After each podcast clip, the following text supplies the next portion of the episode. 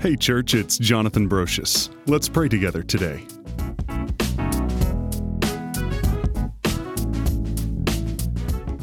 But for now, I have considered it necessary to send Epaphroditus to you, for he is my brother, co worker, and fellow soldier, and your messenger and minister to me in my need.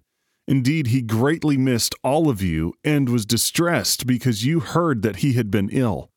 In fact, he became so ill that he nearly died. But God showed mercy to him, and not to him only, but also to me, so that I would not have grief on top of grief. Therefore, I am all the more eager to send him, so that when you see him again, you can rejoice, and I can be free from anxiety. So welcome him in the Lord with great joy, and honor people like him, since it was because of the work of Christ that he almost died. He risked his life so that he could make up for your inability to serve me. Philippians 2 25 through 30. I still have a soft spot in my heart for SCUF. St. Clair Upper Front is a dormitory on the campus of Cedarville University. There were 11 rooms and 22 men that lived in those rooms. For many years, we became a family. We played, studied, ate, and lived together. We laughed at stupid jokes. We played video games. We hollered at each other across campus.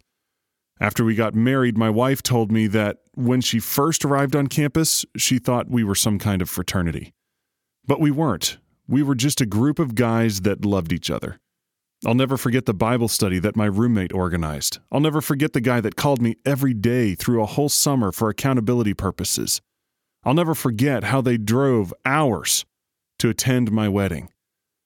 After college, I was working for WRGN, a Christian radio ministry that's still doing amazing work in Pennsylvania and the Virgin Islands. Shortly after I started working there, Johanna and I got married. We had no money, but I found a tiny little apartment that only cost $450 a month, including utilities. The problem was that we didn't have a whole lot to put in it. But there was a group of supporters to the radio station called the Friends of WRGN. Turns out they were more than just friends to the radio station, they were my friends too. One night we showed up for a meeting and were surprised by a wedding shower. The meeting's agenda had been hijacked by their love for us. The same thing happened shortly after we moved to Illinois. We'd come through a pretty tough patch with Johanna's mom passing away. A little bit later, we were expecting our first son, Aaron. One day we showed up at church to serve in children's ministry, called The Rock at the time. To our surprise, all the volunteers in the children's ministry had collected baby clothes and diapers for our little boy without letting us know. It melted us. But love doesn't seem to just come from sources with four letter acronyms like SCUF, WRGN, or The Rock. Early in our foster care journey, we came home to see a box in our driveway. It was a brand new trampoline with a note on it that simply said, Thought you could use this. I still have no idea who gave it to us. I have tears in my eyes as I type this. In each of these stories, God showed us His love through His people. His church, His body, used their hands and their feet and their words to encourage me, to love me, to show me that I wasn't in a struggle alone. In Philippians 2, Paul gets into a paragraph talking about a guy named Epaphroditus. According to my research, Epaphroditus had been sent to Paul's jail cell in Rome with a gift of money to help keep Paul alive. In Roman jail, Paul would have been responsible to feed and clothe himself instead of having those things provided for him like we do in our current prison system. The gift that the Philippians sent through Epaphroditus was crucial to keeping him alive. But while Epaphroditus was visiting Paul, Epaphroditus got sick and he almost died. And then the Philippians that had sent him heard about it and got worried. Paul says that he sent Epaphroditus back to the Philippians so that their anxiety could be put to rest and so that Epaphroditus wouldn't have to be sad that they were fretting over him.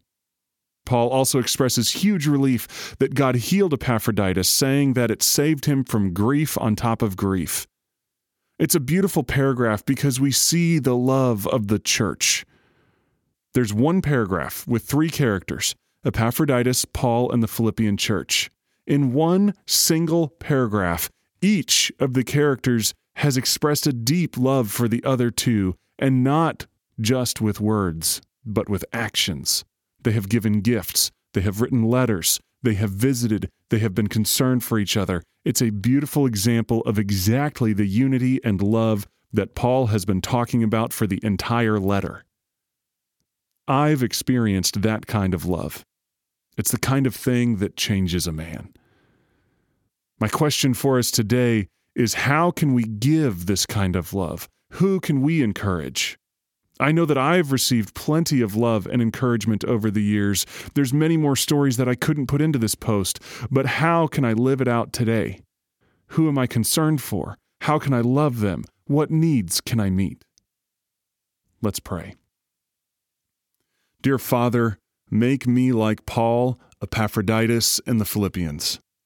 Use me to show your love to people like you did. Give me concrete action steps I can take, whether it's prayer, a phone call, a text, or a gift.